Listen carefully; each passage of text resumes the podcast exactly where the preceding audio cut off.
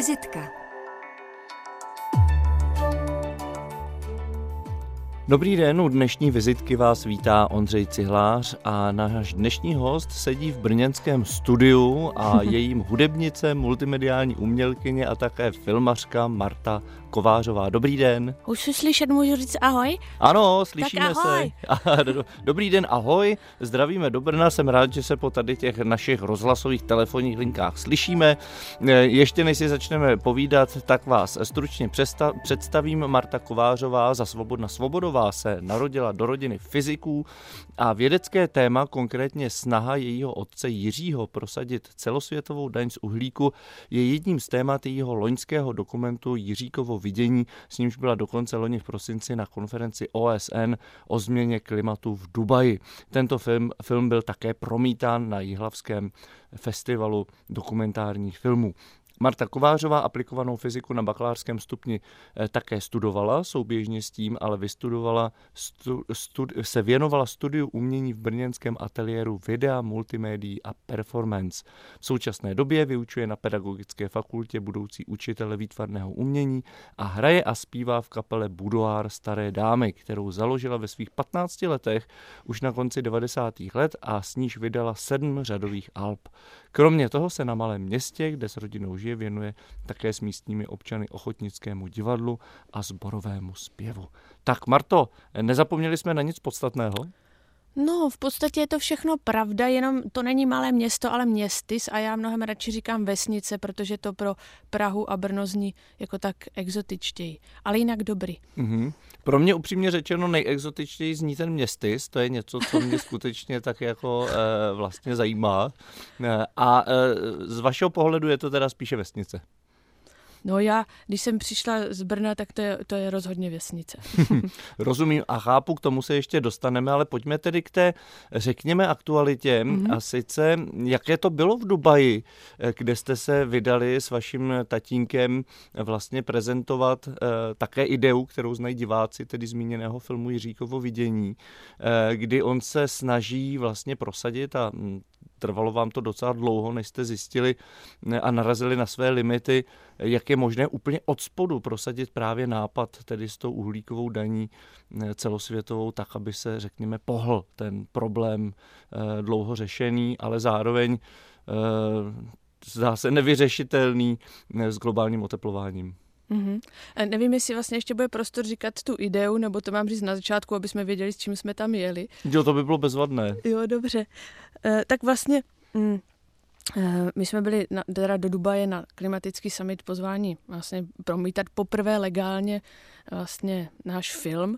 Předtím, když jsme tam filmovali, tak jsme tam byli tak trochu gerilově v pozici vlastně jakoby novinářů, hmm. ale přesto jsme se tam vlastně snažili světu říct, eh, že si myslíme, že je dobrý vlastně, aby se ta ochrana klimatu vlastně děla nějak eh, jakoby přirozeně, bez nějakého jako nařizování a bez nějakého násilí, protože když si vezmeme že vlastně tím hlavním pachatelem je vlastně ten CO2, oxid uhličitý, a v něm vlastně uhlík, tak by byl vlastně možný takovým jako docela jednoduchým trikem a to jednotně na celém světě vlastně zdaněním toho uhlíku, vlastně toho pachatele ve mm-hmm. fosilních palivech, což jsou teda jakoby ropa, uhlí a zemní plyn, tak když si představíte, že tenhle uhlík vlastně, te, ten pachatel, že ho vlastně jakoby zdaníte, jako nějak ho oceníte vlastně můžeme říct, tak potom vlastně všechno, co se z něj jakoby vyrobí, nebo uh, kdy je vlastně na cokoliv uh, dalšího potřeba vlastně uh, ten, tenhle vlastně,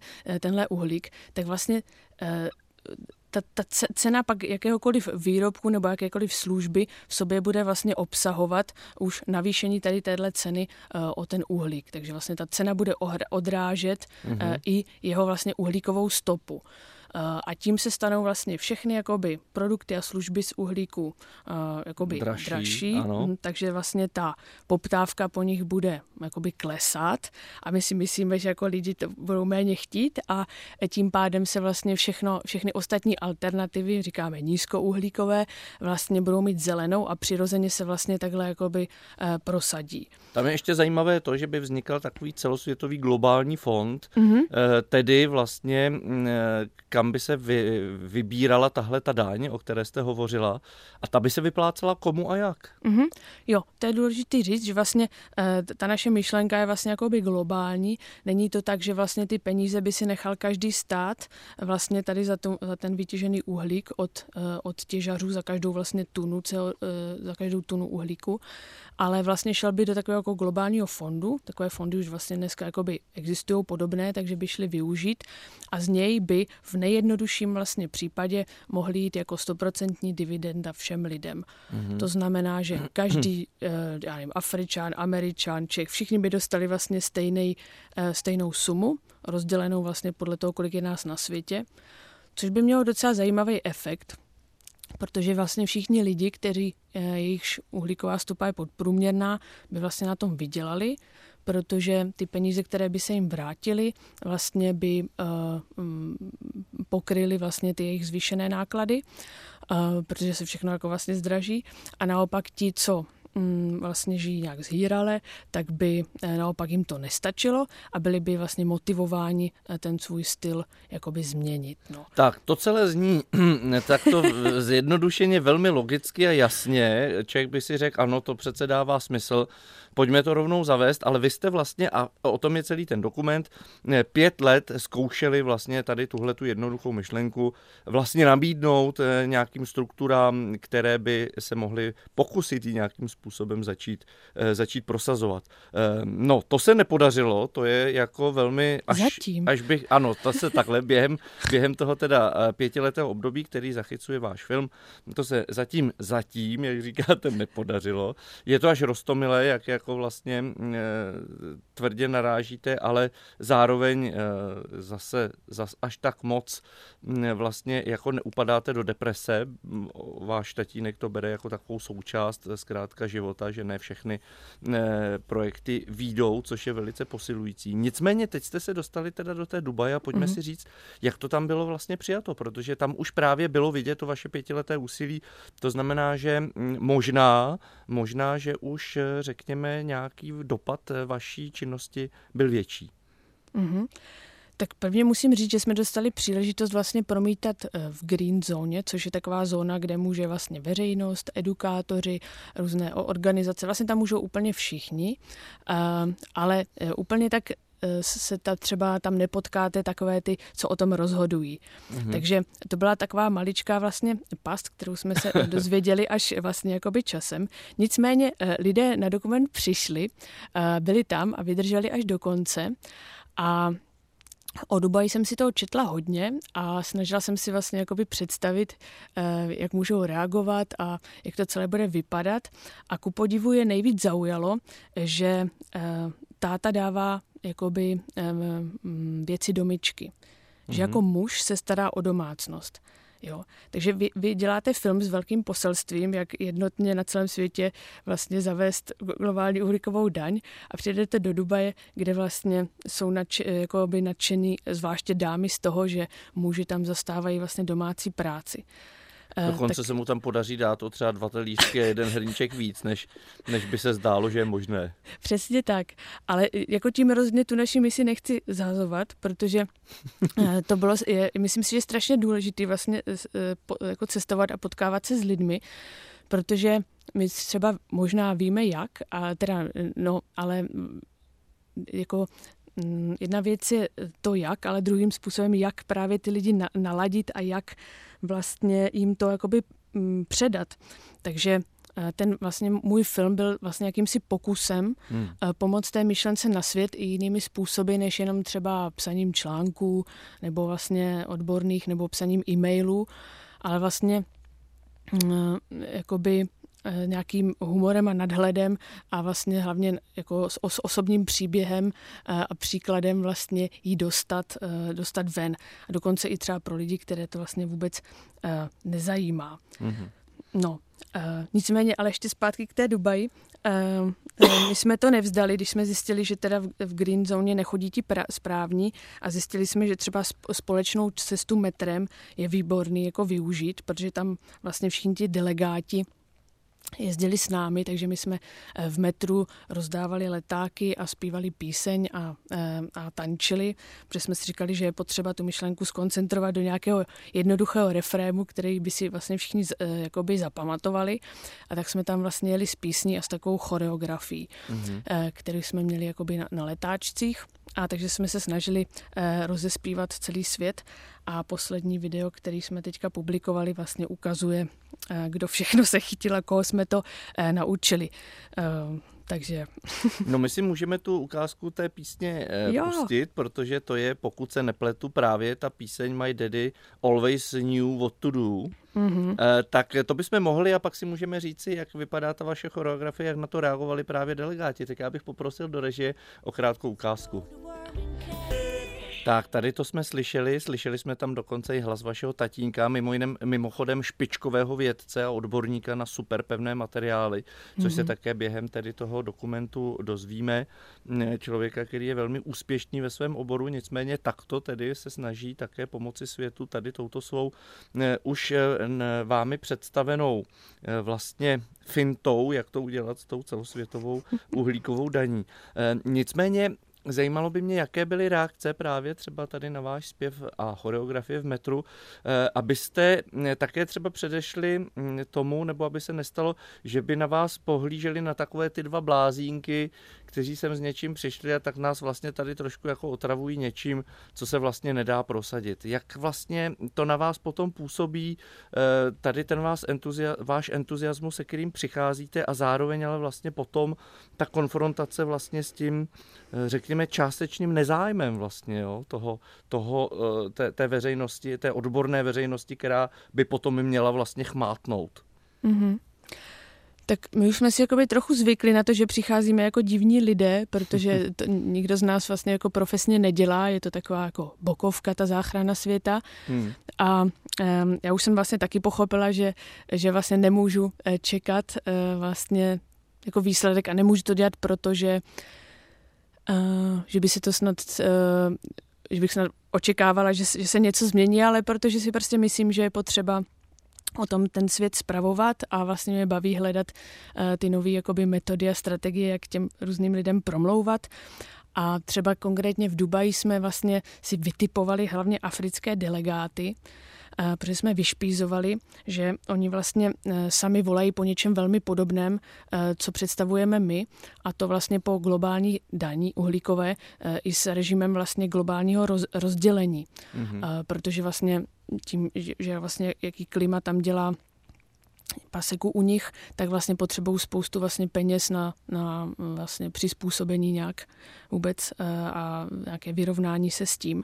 Takže bereme jako Afričany za velký parťáky a těšíme se, že, že ještě nám třeba eh, odpoví a nějak zareagují eh, na to, co jsme tam vlastně s nima probírali. Protože si stajně myslíme, že, to, že ten jejich pakt vlastně ta najrobská delega, delegace je vyústěním našich snah eh, v Glasgow, kde jsme je taky přepadli s mhm. letákama a taky jsme jim to tam ukázali. Takže nevíme, ale jako si to tak myslíme, eh, aby jsme se tím bavili, že určitě, určitě se inspirovali a vlastně je, je šance, že se můžou stát našimi spojenci. Eh, no, držím palce, držím palce. Je to tedy velmi donkychotský boj, v kterém tedy je vidět, že pokračujete i po odpremiérování filmu, tedy zmíněného dokumentu Jiříkovo vidění, který je možné asi pravděpodobně někde vidět. To bychom mohli také na to mm-hmm. naše posluchače nějak navést. Super. No když si najdete www.filmjirikovovidění.cz, tak tam vlastně jsou všechny chystané projekce Mm-hmm. A uh, ti, ti, kdo jsou z Brna, tak třeba by mohli přijít uh, 1. února do kina Skala, do kinokavárny uh, v, v 6 hodin a kdo jsou z jiných měst, tak se podívejte. Uh, a kdo by náhodou byl třeba 5. března v Bruselu, tak tam to jeden prezentovat do uh, Europarlamentu, což je úplně včerejší čerstvá zpráva, ze kterou mám velkou radost. No hurá, tak to je skvělé, tak to vám gratuluju. Nicméně ještě pojďme se na, na vteřinku chvilku vrátit do Dubaje. Eh, to je zrovna město mm, a vlastně celý tento stát, eh, který se obklopuje kolem, který skutečně by asi na uhlíkové dani úplně vyhořel. Tak eh, jak ten paradox vnímáte? Jak jste se tam vlastně cítili? No, pravda, jak říkám, no vlastně jsem o Dubaji si to hodně představovala, četla, ale když, když jsme tam přijeli, tak jsem pochopila, jak to bude těžké. Uh, protože oni se opravdu nevzdají fosilních paliv a budou raději hledat vlastně způsob, jak, uh, jak vlastně zachytávat emise, což je samozřejmě velmi jakoby nákladné a drahé a třeba dostupné jenom pro ně. Uh, a jak vlastně být lídry v osidlování pouště, což prostě jsou strategie vlastně úplně jakoby jiné. Uh, takže vlastně za mě to bylo vlastně velké jakoby zklamání a říkala jsem si, aha, tak my jsme teprve tady. Uh, protože opravdu v Dubaji, když se podíváte na ty stavby nebo na ty projekty, uh, kterými oni se vlastně do nebe schlubí, že my dokážeme tohle, dokážeme tohle, bez ohledu na to vlastně, jakoby, co to stojí, kolik jako energie a peněz, tak vlastně za co my v Evropě už se trochu stydíme a říkáme si, no, mohli bychom to dělat trošku skromněji, promyšleněji, úsporněji, tak tam vlastně mm. to pořád berou to, jakoby umíme zrealizovat Koukejte jakýkoliv sen. mm.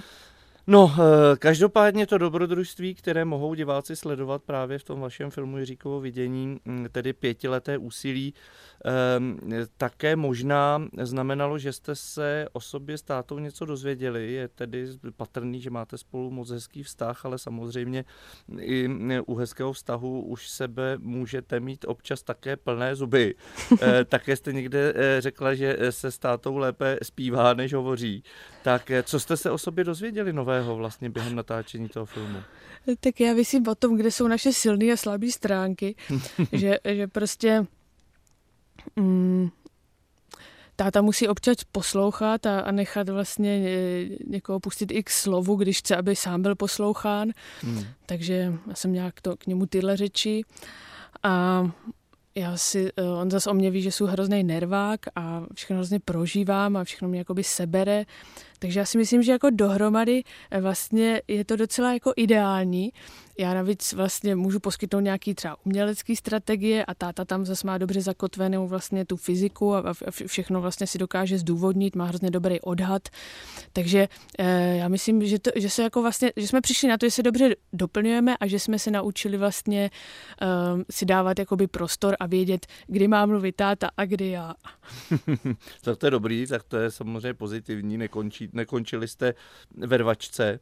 I když měla jste někdy během toho natáčení nějaké těžké chvíle, kdy jste si říkala, a teď nemyslím přímo kvůli mm, vaší komunikaci s otcem, ale obecně, protože nejste dokumentaristka, mm. že už je toho pro vás moc a že prostě to nedáte?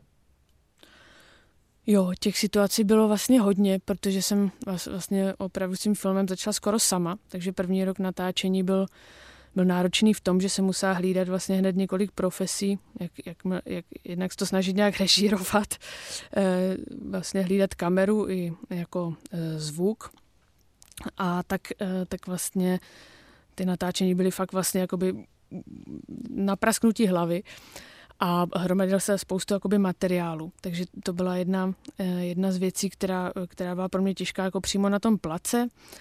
No a takže když, když se pak podařilo s, s, vlastně sehnat nějaký tvůrčí tým a e, nějakou podporu, tak to bylo e, hrozná jakoby úleva, že v tom nejsou hmm. sama. A taky, taky povzbuzení, že vlastně třeba někomu ještě dalšímu přijde důležitý, aby tenhle e, film vznikl. Takže to pak jako úplně prosvětlilo ty dny a nevím, ještě mi napadá třeba, uh, pak pro mě bylo hodně složitý ten stříhací proces, Uh, protože jsem byla vždycky zvyklá si všechno dělat sama, tak jako mm-hmm. táta si taky dokáže všechny věci udělat nejlíp sám a vymyslet, o čemž je i začátek té písně, uh, kterou jsme slyšeli. A tak vlastně pro mě bylo úplně frustrující dát ten materiál vlastně jako střihačce, která ho má jako doma úplně v jiném programu a teď ho edituje. A já vlastně nemám žádnou jako možnost do toho zasahovat, než jenom tím, eh, že, že si o těch věcech povídáme a vysvětlujeme, proč je tohle důležité a proč ne tohle. A já jsem vlastně zvyklá hodně fungovat i jako intuitivně a takže si ty věci zkouším, stříhám sama a najednou jsem neměla ten dosah, neměla jsem ten pařád. A, a eh, takže to byly pro mě jakoby uh, chvíl, chvilky jako horké, ale musím říct, že nakonec to vlastně, tak jak to bylo, bylo dobře a že mám z toho výsledku fakt radost a že je strašně důležitý mít kolem sebe vlastně lidi, zvláště když to děláte poprvé, ale vlastně asi kdykoliv, eh, kteří vám dávají zpětnou vazbu. Hmm. A i třeba takovou, která vlastně, kterou nechcete slyšet. No, eh, my jsme už řekli, že jste propojená také se svou brněnskou formací Budoár Staré dámy. Eh, právě mimo jiné, pardon, pro tuto kapelu jste si vytvářela celou řadu různých videoklipů a tak dále.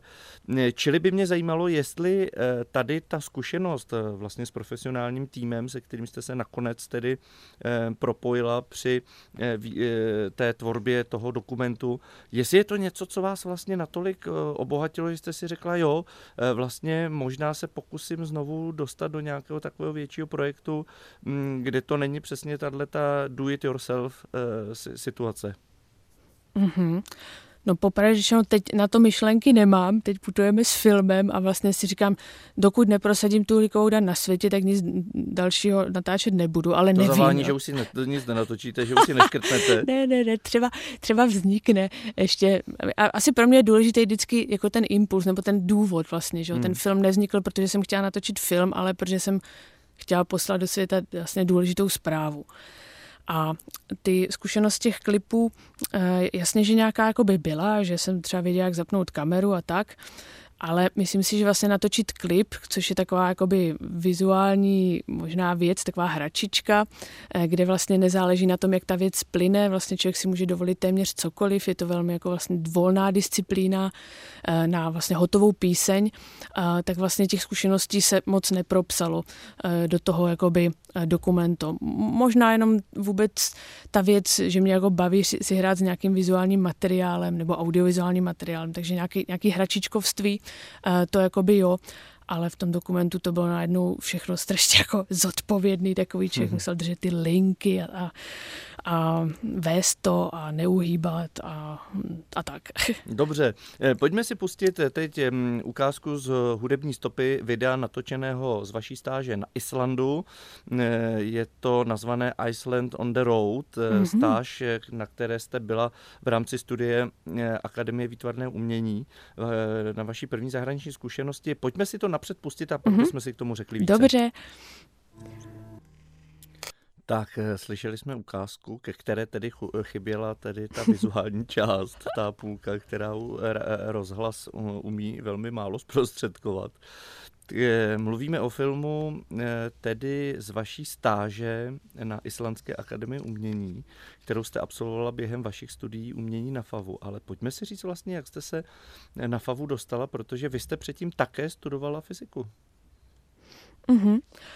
Uh... No já jsem maturovala z fyziky a výtvarky a tím, že jsem byla z rodin vědců, tak jsem furt nevěděla, jakou cestou se mám teda vydat a jestli teda budu vědec nebo umělec. A tak jsem vlastně zkusila přijímačky jak na přírodovědu, tak na FAVu. A dostala jsem se překvapivě uh, poprvé, uh, hned na poprvé vlastně na tu fakultu výtvarných umění. A tak jsem říkala, no tak to bych měla zkusit teda. A tak jsem tam nastoupila a byla jsem z toho dost vykulená, Eh, protože najednou z toho rytmu toho gymna, gymnazion, gymnaziálního studenta, který prostě má ty hodiny tam naplánovaný, ty to všechno tak jede, tu, tu, tu, tu, tu. Jsem máte favu, kde prostě byl najednou 6 let prostě prostor a vlastně strašně moc času hmm.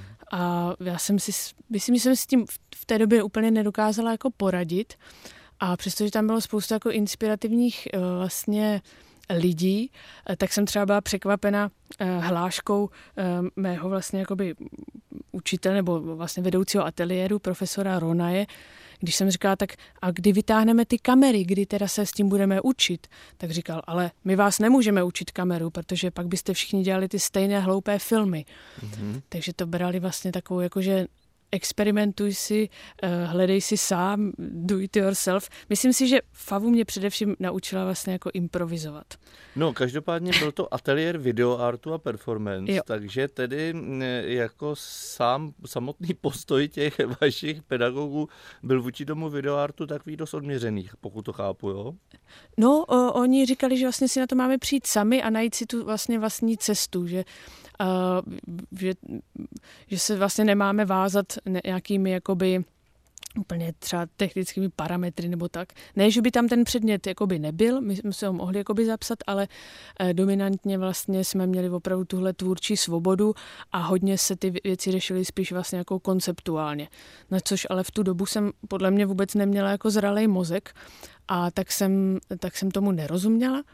A řekla jsem si, že nejrozumnější bude se teda přihlásit ještě na přírodovědu a studovat obě školy, že tam mm-hmm. budu mít záhul, dozvím se, jak e, e, funguje svět na přírodovědě a zároveň, že budu chodit na favu vlastně teda jako tvořit a, a dohromady, že to prostě bude ideální. No, Te- bylo? téměř ideální to bylo, jenom toho najednou pak trochu moc, takže se stávaly takový jako vtipné věci, že potom po nějaké vernisáži nebo třeba po koncertě jsem přišla na e, třeba cvičení fyziologie živočichu a tam jsme měli odebírat krev prostě a e, nikdo se k tomu nehlásil a já jsem přesně nevěděla, co je to za otázku, ale jsem se tak zbudila, tak jsem se přihlásila a říkala, jo, a klidně budu odebírat. Tak jsem tam odebírala, teda jenom z prstu. Ale jak jsem byla prostě taková ospala, tak jsem zapomněla měnit ty uh, takový ty bodance, uh, takže několik lidí jsem odebírala tím stejným, načež mm-hmm. jsem přišla na to až později, tak jsem říkala, no Marto, tak to, to jako nejde takhle. A, e, nebo K rozšíření tam... ajcu naštěstí nedošlo. No ne, ne, ne, nevím o nikom naštěstí, nebo, nebo jsem tam svrhla akvárium a tak. Takže tam jako Vlastně jsem působila na každé škole exoticky. Když mm-hmm. jsem přišla vlastně na přírodovědu, tak jsem byla exot z FAVu a když jsem šla na FAVu, tak jsem vlastně byla exot z přírodovědy. Vlastně vždycky jsem byla trochu mimo, trochu divná a nikdy jsem neměla ty přiměřeně ulítlé nebo normální hadry. Ale to je, myslím, že věc, ze které těžím vlastně dodnes, že vlastně pořádně nikam nepatřím, pořádně nic neumím a tak kecám do všeho a snažím se ty světy nějak propojit. že to je asi prostě moje poslání. No a jak jste se cítila na tom Islandu? My jsme tady mm-hmm. už eh, slyšeli takovou krátkou ukázku, tedy z toho no. eh, krátkého eh, dílka, které jste tam vytvořila, tak jaké to tam bylo? K tomu si samozřejmě musíte přes, eh, při, přimyslet takový ty chlupatý koně, eh, rozpouštějící se ledy, eh, so, sopečný původ celé té krajiny, vlastně dlouhé horizonty, že když chcete jít čůrat, tak prostě se nikam neschováte, musí, musíte jít tak daleko, dokud jste malinký, takže to bylo v tom obraze. A jinak byla to vlastně moje taková první jako samostatná cesta, kdy jsem se o sebe musela postarat a mluvit eh, anglicky vlastně a mm, byli jsme tam vlastně s kamarádkou a sbírali jsme tam video art studentský, a, takže jsme se tam vlastně měli docela pěknou misi a sami jsme tam vlastně natáčeli vlastní videa, což byla teda tady ta ukázka. Možná se k tomu pojí jedna vtipná historka, která souvisí s nějakou takovou tou uh, grantovou filozofií, že my jsme vlastně na to získali i nějaké jako penízky, aby jsme se tam mohli vyndat, uh, vydat, ale uh, neměli jsme vlastně, měli jsme peníze na materiál, ale neměli jsme vlastně peníze na na jídlo. Mm-hmm. A tak jsme vymysleli, že uděláme workshop animace s jídlem. Mm-hmm aby jsme to pak mohli sníst. Jako. No to je docela dobrý, tak to je skutečně velmi udržitelný způsob eh, života a umění. To je samozřejmě skvělý. No nicméně, jak se vám vlastně v rámci té země, která je neuvěřitelná v tom, že eh, vlastně z jejího eh, malého počtu obyvatel vlastně se prosazuje strašně moc umělců v různých oborech po celém světě a hm, jsou to častokrát eh, globální hvězdy, ať už jsou to kapely, výtvarníci hmm. a hm, kdokoliv další, tak přišla jste vlastně na to, v čem to tkví tady, tady tohleto kouzlo té líhně těch mimořádných osobností z tak malé společnosti? Hmm. Já si myslím, že právě ne, nemají jakoby ambice být světový, ale vlastně, že se nebojí být jakoby svý a tím, že vlastně nemají ty ambice, tak si vlastně uchovávají něco ze své osobitosti, která je pak ale vlastně v tom jakoby globalizovaném a třeba popkulturním světě vlastně jako ceněná jako nějaký takový malý zázrak. Takže si myslím, že je to ta věc vlastně nemít ambice a nebát se být vlastně jakoby malej a svůj a dělat si to prostě um, po svém. No, na ostrově. Dobrá, eh, pojďme se teď podívat eh, k další ukázce, mm-hmm. kterou eh, jste nám nabídla z vaší tvorby. Je to ukázka z videa ke stoletům Masarykovy univerzity. Halo, sto let není málo. Tak pojďme si to pustit a zase nám k tomu řeknete. Tak jo. Tak fajn. Tak to jsme viděli ukázku eh, z filmu, eh, z videa ke stoletu Masarykovy univerzity eh, s Martou Kovářovou, hudebnicí, multimediální umělkyní a také filmařkou si o tom teď povíme ve vizice, kterou vede Ondřej Cihlář. A ještě připomínám, že k naší dnešní hostce Martě Kovářové můžete mít jakýkoliv dotaz, použijte proto tedy e-mailovou adresu vizitka zavináč rozhlas.cz. Tak třeba se nám někdo ozve ozve mm, a pokud ano, tak eh, ten dotaz samozřejmě rád položím. Ale Marto, zpátky tady k této ukázce, opět jsme neviděli tedy tu obrazovou část, nicméně eh, pojďme si říci eh, vlastně, jak bylo celé toto video přijato. Mm-hmm. Vlastně video vzniklo, které, jak jste říkal, k stoletům výročí Masarykovy univerzity a já jsem vlastně dostala zadání nějakým vlastně jako přívětivým způsobem jako zprostředkovat život Tomáše Garika Masaryka a tak, aby vlastně si to ideálně studenti a žáci jako zapamatovali, protože to byla součást expozice. No a já jsem si říkala, že vlastně tím klíčem musí být nějaký, nějaká jakoby věc, kterou si člověk dobře zapamatuje. A v té době jsem měla malého syna, měla jsem takovou úžasnou ilustrovanou knížku, eh, kde se to vlastně jakoby rýmovalo a říkala jsem si, a on si to hrozně jako brzo zapamatoval a říkala jsem si, jo, ty, ty rýmy, ty básničky, to je něco, co se fakt nám vlastně jakoby mm, zarie a tak prostě zkusím udělat vlastně jakoby básnický nebo prostě rýmovaný scénář toho životopisu. A e, tak vlastně klíčem byl tady, tady ty rýmy a nějaký jakoby humor a říkala jsem si, a teď to nesmí být jako připosraný, je potřeba k tomu udělat jako i odvážný vizuál. A tak jsem oslovila skvělého animátora e, Michala Marušku, aby se postaral vlastně o to vizuálno. A výsledek je e, podle mě odvážný. Hmm a možná až tak odvážný, že právě eh, Masaryková univerzita se chvíli zdráhala, jestli to dá na svoje YouTube, ale nakon, nakonec to tam najdete, takže kdybyste chtěli, eh, tak se můžete podívat a eh, je to tam. Na konci jsem si samozřejmě neodpustila i vyfabulovat to, co by vlastně dneska, kdyby Masaryk žil, asi řešil. Mm-hmm. A možná to byla ta kontroverze, která zbudila vlastně nějakou, nějaké váhání, jestli to publikovat a nebo ne protože si myslím, že kdyby tady Masaryk byl, tak by mu určitě stav planety taky nebyl hostejný. Hmm. Eh, no, eh, vy jste tam eh, zaujala také zajímavou věcí a sice, že, a také jsme to slyšeli v té ukázce, že Masaryk vlastně bouchl pěstí do stolu, že chce také prostě být slyšet, aby Češi byli slyšet v rámci hmm. toho Rakouska-Uherska. Teď je ta situace trošku jiná. Češi by měli a chtěli být slyšet někteří také více v rámci Evropské unie. Tak by mě zajímalo, vy máte také právě, už jsme to také zmínili, zkušenost z městysu, tedy z menšího města, lidí, kteří třeba nejsou nejsou tak napojení na globální Brno, Prahu či další evropská města. V čem to je, že spousta českých a moravských a sleských lidí vlastně pořád má pocit, že vlastně ten Brusel pro nás tak důležitý není. Tak jako právě to bylo třeba pro to Masaryka důležitý, aby jsme byli slyšet ve Vídni, protože ta Vídeň tehdy to byl pro nás takový náš malý Brusel. Mm-hmm proč, teďky, jak byla ta otázka? Proč vlastně máme pocit, nebo mají lidé možná jo. pocit, že vlastně ten Brusel pro nás není důležitý? Já myslím, asi proto, že uh, spousta lidí vlastně se stará uh, ty, jakoby o svůj život a vlastně musí, že vlastně se stará, že vlastně mají takové problémy, které vlastně jim neumožňují vlastně přemýšlet s nějakým jakoby přesahem. Opravdu se prostě každodenně jakoby dřou a na té vesnici to mnohdy vidím, že prostě ti lidi vstávají brzo, mají těžkou práci.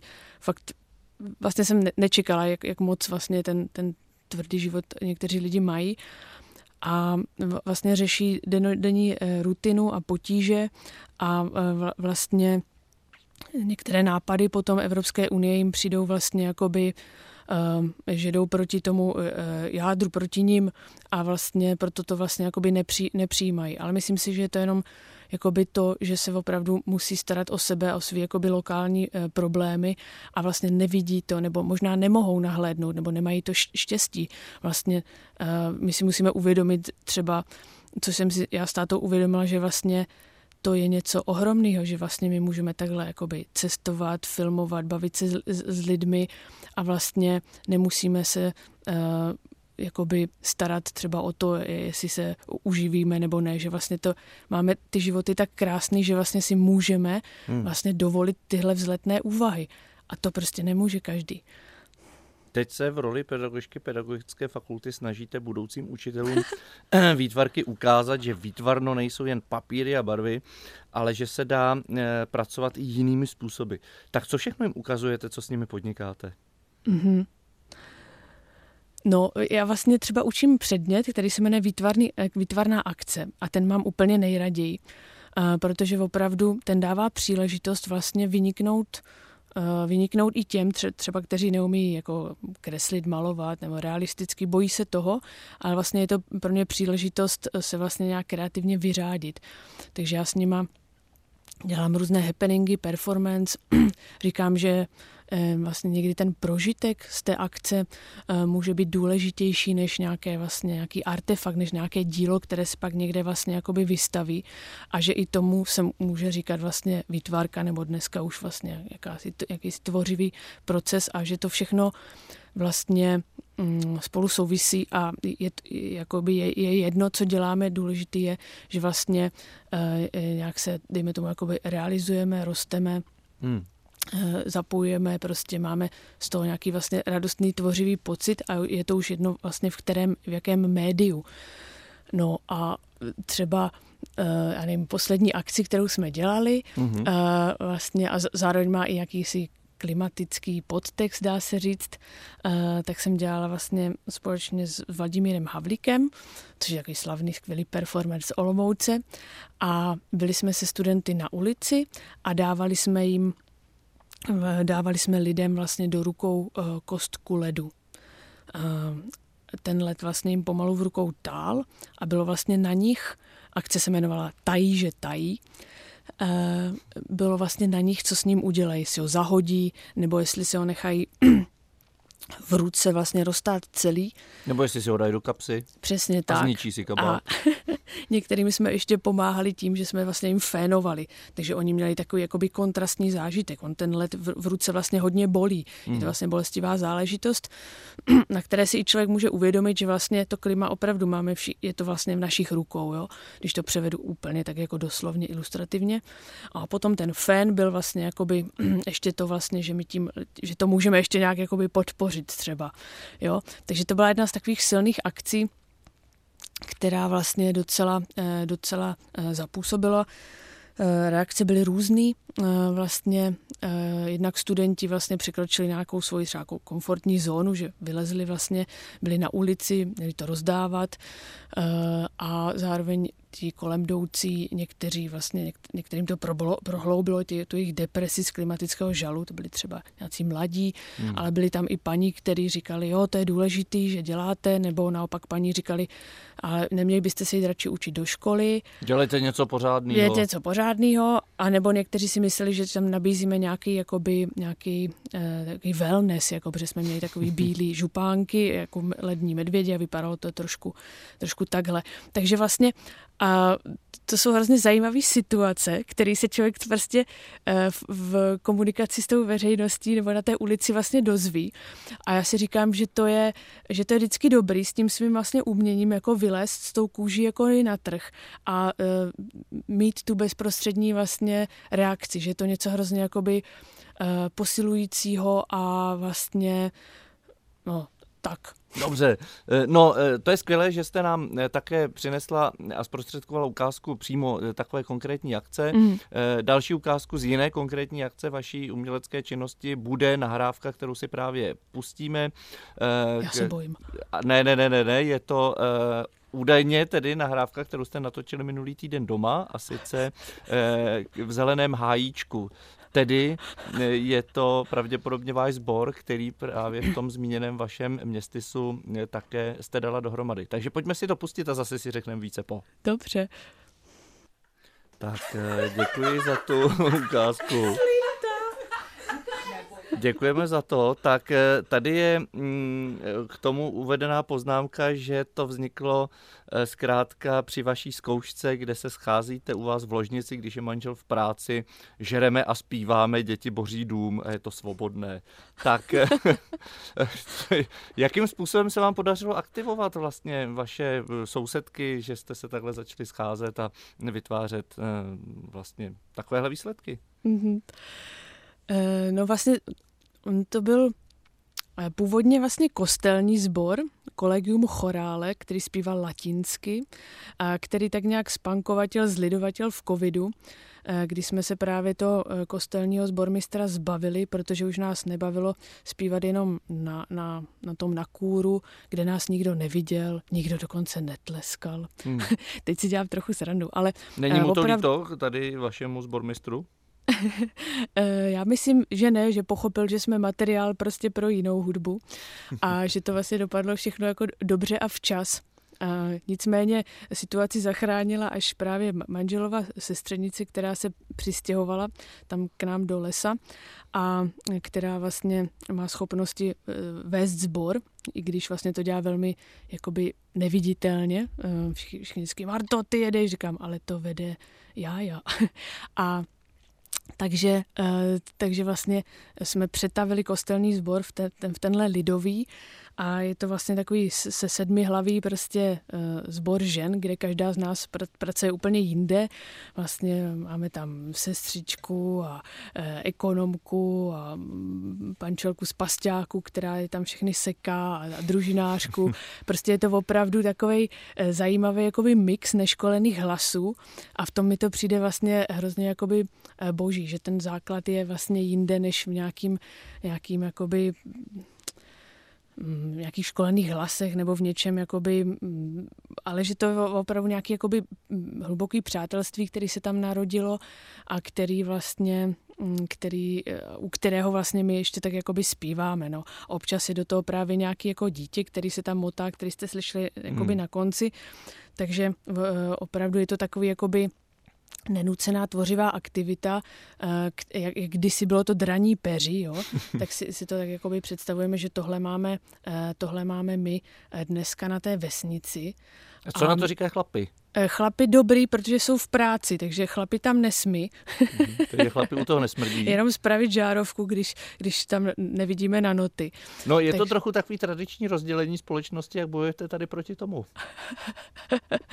no, my máme právě na vesnici chlapci zavedli mužské kruhy, ty, má, mhm. ty mají v neděli a my máme tady tyhle, ale potom máme festival z kopce, kam můžou všichni, jo, takže eh, tam můžou tam vlastně můžou místní, přespolní, chudí, bohatí, prostě mladí, staří.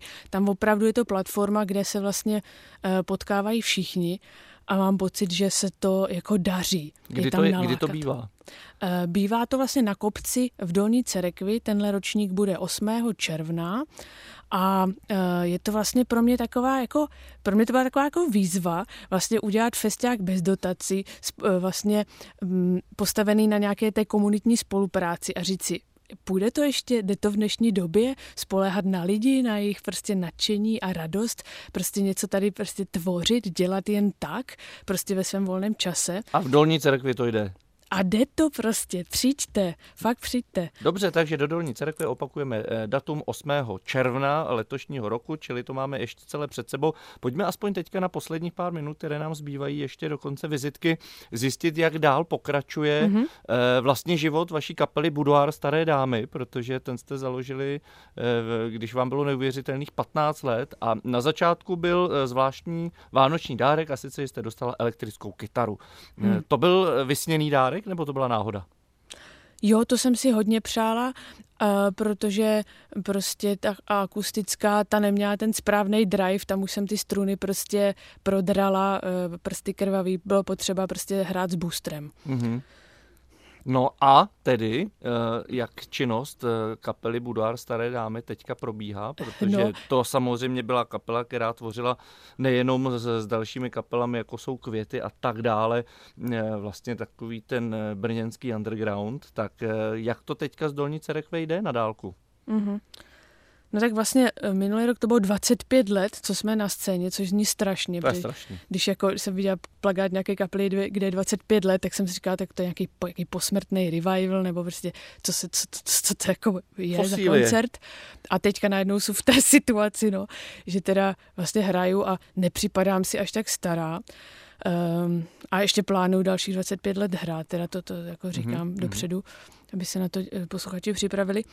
A já myslím, že eh, ono to vlastně jde, podobně jak dojíždím vlastně do práce do Brna, tak dojíždím prostě jako do kapely a jenom je tomu potřeba dát nějaký jakoby řád a, ehm, a ale když to prostě potřebujete, tak to musíte dělat, no. Takže to, jak jako to nějak nejde odtrhnout. No. Jak tak... se to vyvíjí vlastně s dětma, které rostou? Eh, měli jsme mm-hmm. tady Milana Cajze, který vlastně říkal, že pro něj začíná být hrozně důležitý, jestli eh, to ty děti, které vyrůstají a vnímají tu kapelu vlastně už postupně eh, vzhledem k všemu ostatnímu, co poslouchají, tak aby vlastně se za něj necítili trapně, tak to, že je pro ně hodně důležitá věc. Tak jak vnímáte vy názor dětí na vaši tvorbu, na kapelu? Mm-hmm. Tak nejdřív to bylo tak, že museli, že jo, protože e, e, jako by potřebovali ty prsa, takže jsme jezdili všichni na ty koncerty a oni tam museli. E, potom byla vlastně jakoby fáze, kdy mohli a ta je vlastně teďka pořád a teď už si někdy vyberou, že na ten koncert opravdu jdou a dokonce teďka začíná být fáze, že sami tvoří, takže třeba vlastně můj syn se teďka učí, uh, učí ho můj bratr, vlastně bývalý bubeník, uh, hrát na bici, takže možná prostě to jednou pře- převezmou a bo- třeba vznikne Buda revival z našich dětí, jo. Mm. Uh, takže, mm. takže... Že tou starou dámou se stanete vy? No to, to už, to už jsou to už se stalo. Dobře. No a teď tedy ještě, když už jsme nakousli ty děti, které začínají také tvořit, tak eh, spíše jdou tím směrem eh, k, k umění, k tvorbě, nebo k právě k vědě, k fyzice. Jak se tam propisuje, řekněme, tady mm, ty prarodiče a jejich vědecká činnost celoživotní? Mm-hmm tak naši byli zděšení, že se jim narodili tři děti a všichni se stali umělcemi, nebo jak se to skloňuje. A e, takže samozřejmě vkládají velké naděje e, do svých e, vnoučat. A Hinek se profiluje jako, zatím říká, že by mu nevadila archeologie, e, ale uvidíme, tak vždycky něco jakoby vykopává, mm, což No a Medata se teda zatím jasně profiluje asi jako nějaká výtvarnice, no, protože ta tam má ta fakt prostě furt tvoří, eh, dokonce tak, že prostě nemá pak už večer místo ani v posteli, tam je zaházený papírama a musíme to odklízet prostě. Takže uh, uvidíme, no ale dětem je teprve vlastně sedm a devět, takže ono, se, ono to ještě možná vykoukne, ta věda. Já myslím, hmm. že ještě tomu musíme dát šanci. Věda možná vykoukne a umění možná vyšumí. V no, dol, to je hezký. V Dolní Cerekvi, kromě tedy sboru, z jeho, z jeho tvorby jsme slyšeli krátkou ukázku, se věnujete také ochotnickému divadlu. Tak jak tahle ta tradice ochotnických divadel vlastně v současnosti vypadá? Mm-hmm. Tak zrovna v Dolní Cirekvi byla vlastně dlouhá tradice, eh, která byla přerušena, to přesně nevím proč, a tak jsme se ji s manželem rozhodli obnovit. A tak jsme prostě napsali, tam napsali takový plagátek, kdo chce hrát divadlo, tak přijďte. A přišel řezník, prostě eh, přišel stavebník, prostě přišla mm, při, přišli prostě přišel ochránci životního prostředí, přišli různí lidi a e, vlastně první hra, která, kterou jsme udělali, byla vlastně o historii vlastně města, městyse, že jsem se potřebovala trochu zorientovat. Hmm. A vlastně bylo takové putovní divadlo, do kterého jsme vlastně zapojili všechny spolky. A uh, takže pro mě to byla taková vlastně jako seznamka, uh, seznamka s historií a, z, a, z, a s lidmi tam. Takže uh, máme radost z toho, že pak lidi vlastně nechodili třeba na pivo, ale chodili vlastně jako na zkoušku a vyzkoušeli si, jaký to je stát na těch prknech prostě, když jim lidi tleskají. A myslím si, že vlastně většina z nich u toho pak vlastně i po té první hře zůstala a máme takový, jakoby, dejme tomu, dá se říct si třeba de, skoro desetičleny, jakoby stabilní, stabilní jakoby počet lidí, kteří to s náma um, hrajou. Stabilní soubor, dalo Stabilní by se říci. soubor, no. To je skvělé, no tak to vypadá neuvěřitelně. Zdá se, že si přeci dobře žijete, což samozřejmě Ne. rozhlasovým oslým můstkem k nám uvádí poslední píseň Budoáru Staré dámy, která zazní v této vizice. Dobře si přeci žiju. Eh, Já moc děkuji za inspirativní poslech a přeju hodně eh, sil do dalších činností. Marto, díky moc. Já taky děkuju. Mějte se krásně. Eh, Zdravíme do Horní Cerekve, do Dolní Cerekve i do Brna teďka a pouštíme píseň, kterou jsem uvedl od mikrofonu se loučí Ondřej Cihlář.